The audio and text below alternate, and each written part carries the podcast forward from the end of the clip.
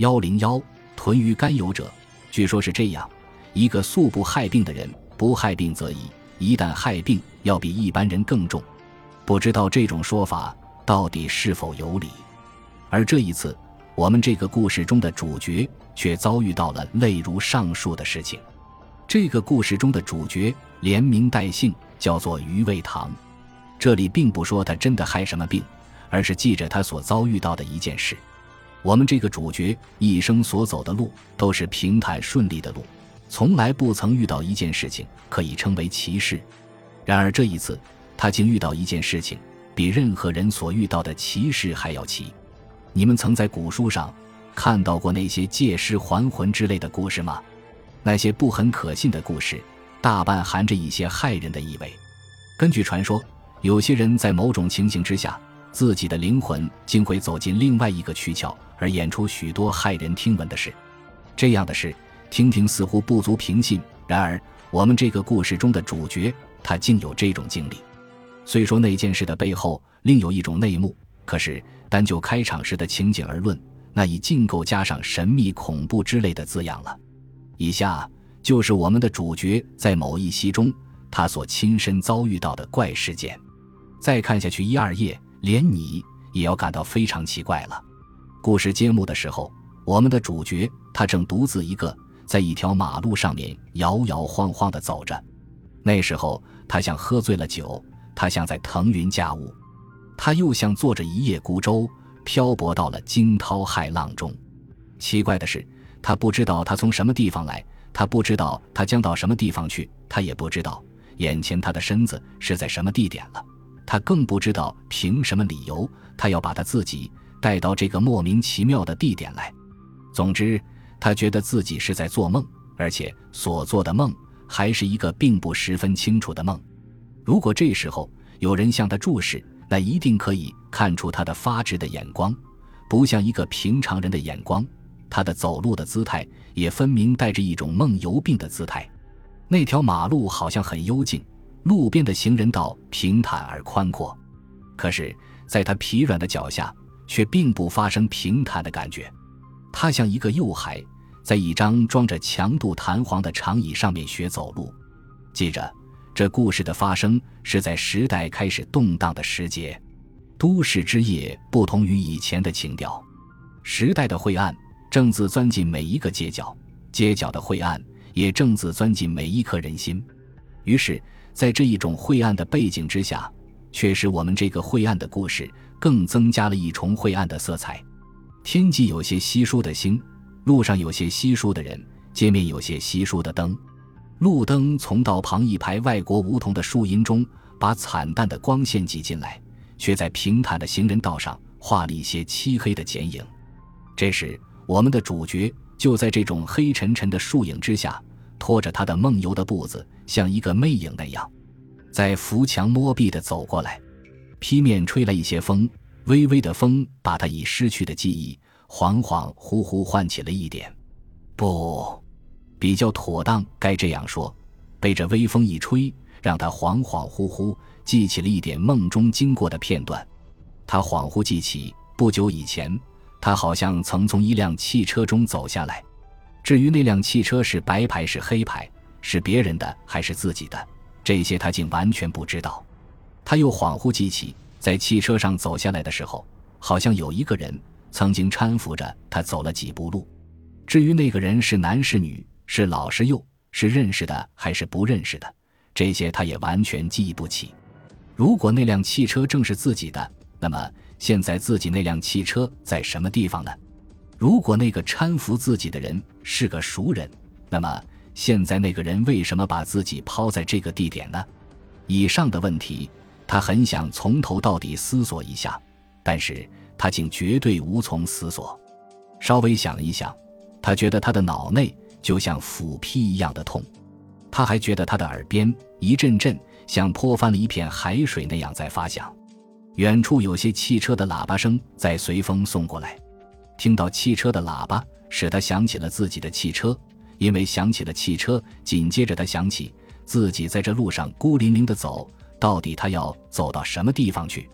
四面看看，路灯是那样的暗，树影横在地下，显着一种可怕的幽悄。身前身后，突，突，突，有些稀灵的脚步声送到耳边，使他引起异样的感觉。每一个路人的影子在他身旁闪过，都像冲冲的鬼影。他开始觉得有些怕，有一个意念紧接着害怕的感觉而走进他的脑海。回去，抬眼看到对街正有一辆人力车，他不禁半意识的发喊：“黄包车！”呼喊的时候，他仿佛觉得自己的声音有些不同于往常，简直不像自己的声音。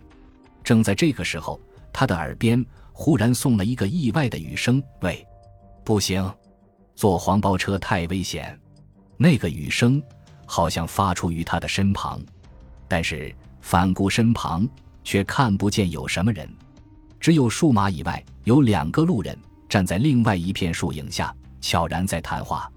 那两个人却不像在和自己打招呼，也许这是错觉吧，他这样想。于是他继续招呼着对接的车子，一辆空车向他身边奔过来。他刚带移动步子，踏上这辆空车，不料在他身旁的树影之下，很清洁地跳出一个人，竟抢先一步不讲价而跨上了那辆人力车。他眼看第一辆车子很快的消失，由于他的嘶哑的呼喊。第二辆空车又从马路的另外一端迎候上来，但是在那辆车子还没有走近之前，他的背后另外又有第二个人在向那个车夫尽力挥着手，意思不让那辆车子拉过来。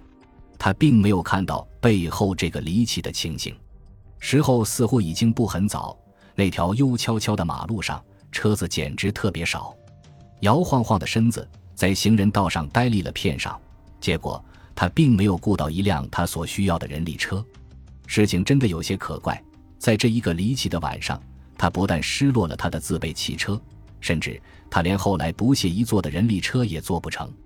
周遭的环境越看越像一个迷离的梦境，而且单身站在这种黑沉沉的梧桐树下，越看越有点怕。现在他似乎已开始发觉，在他身后像有什么东西正在追逼他。至于追逼他的那是什么东西，他却完全说不出来。无可奈何，他只得重新拖着他的贯迁式的脚步，昏昏然，重新在像梦境一样的路途上走下去。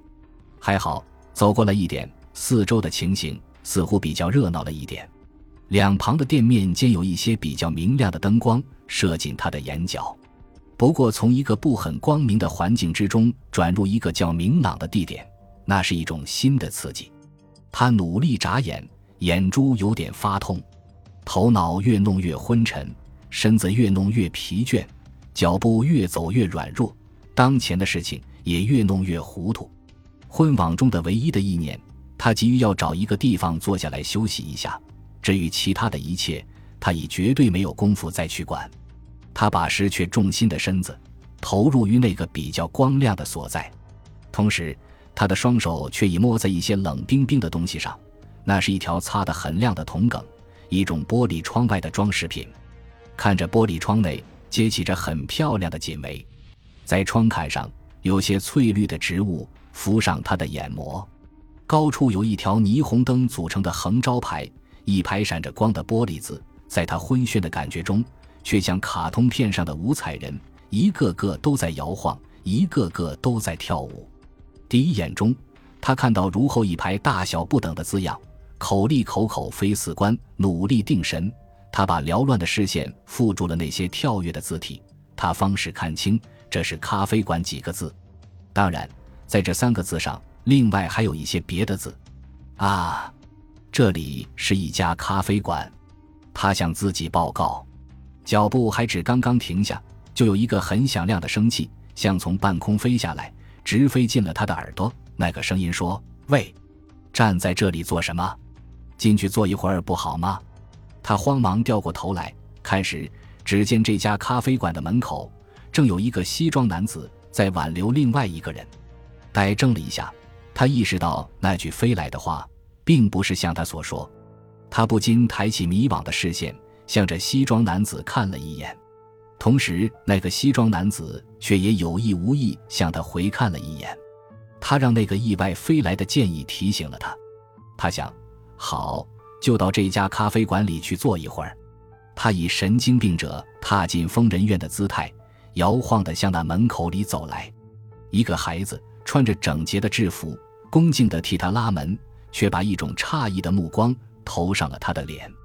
屋内和屋外真是两个不同的世界。音乐在响，器皿在发光，做客们在笑语。一些像凤凰那样美丽的女士应声，穿着仪式的服装，在柔和的灯影下，穿花一样在忙碌。